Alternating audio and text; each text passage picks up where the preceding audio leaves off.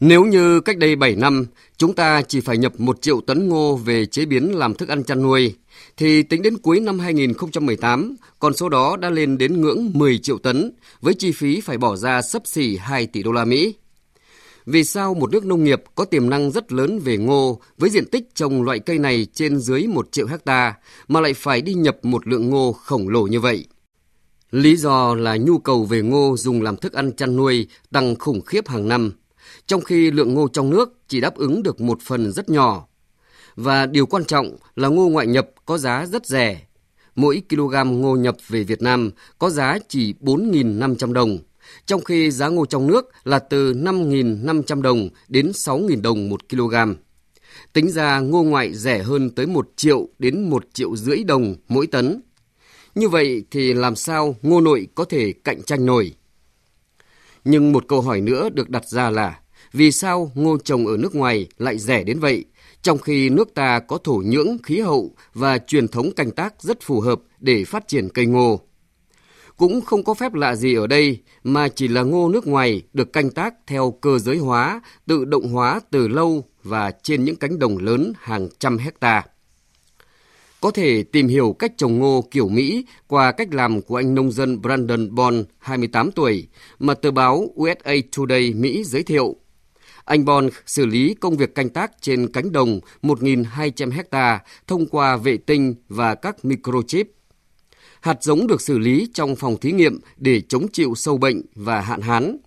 Các cảm biến và phần mềm máy tính giúp quyết định lượng phân bón hợp lý nhất. Anh sử dụng máy cày tự lái và một hệ thống GPS giúp điều khiển công việc tra hạt chính xác đến từng cm. Tương tự, ở nhiều nước phát triển, công nghệ cao đã tham dự sâu vào sản xuất khi một người nông dân có thể đảm đương mọi việc từ làm đất, gieo hạt, chăm sóc đến thu hoạch trên những cánh đồng vài trăm hecta. Làm việc như vậy nên năng suất lao động của nông dân nước họ cực cao và giá thành nông sản được hạ xuống rất rẻ. Còn ở nước ta, những cánh đồng rộng hàng trăm hecta đất như thế là diện tích ruộng của vài trăm đến cả ngàn hộ nông dân, nhất là nông dân vùng Bắc Bộ, bởi mỗi hộ nông dân chỉ sở hữu vài xào ruộng lại chia làm nhiều mảnh. Diện tích nhỏ, manh mún, canh tác chủ yếu bằng phương thức thủ công và mới chạm đến cơ giới hóa trong làm đất là chủ yếu. Chúng ta hoàn toàn không có những cánh đồng lớn để đưa cơ giới, đưa công nghệ tự động vào. Về năng suất cây trồng, ví dụ như ngô, chúng ta cũng bị thế giới bỏ xa. Một hecta ngô của ta chỉ được 4 tấn rưỡi đến 5 tấn, trong khi một số nước như Mỹ, Brazil, năng suất của họ đã đạt gấp đôi. Chính vì vậy mà năng suất lao động của nông dân ta vô cùng thấp và giá thành nông sản rất cao. Với giá thành cao như vậy, hạt ngô của chúng ta hoàn toàn lép vế trước sản phẩm cùng loại của nước ngoài. Chính vì thế, con đường để nông sản Việt gia tăng giá trị và sức cạnh tranh không còn cách nào khác là cần tiến tới sản xuất hàng hóa trên những cánh đồng lớn. Thực tế đã có không ít những hộ nông dân hay hợp tác xã liên kết để sản xuất trên những cánh đồng lớn hàng trăm hecta, thu về lợi nhuận hơn hẳn làm ăn nhỏ lẻ.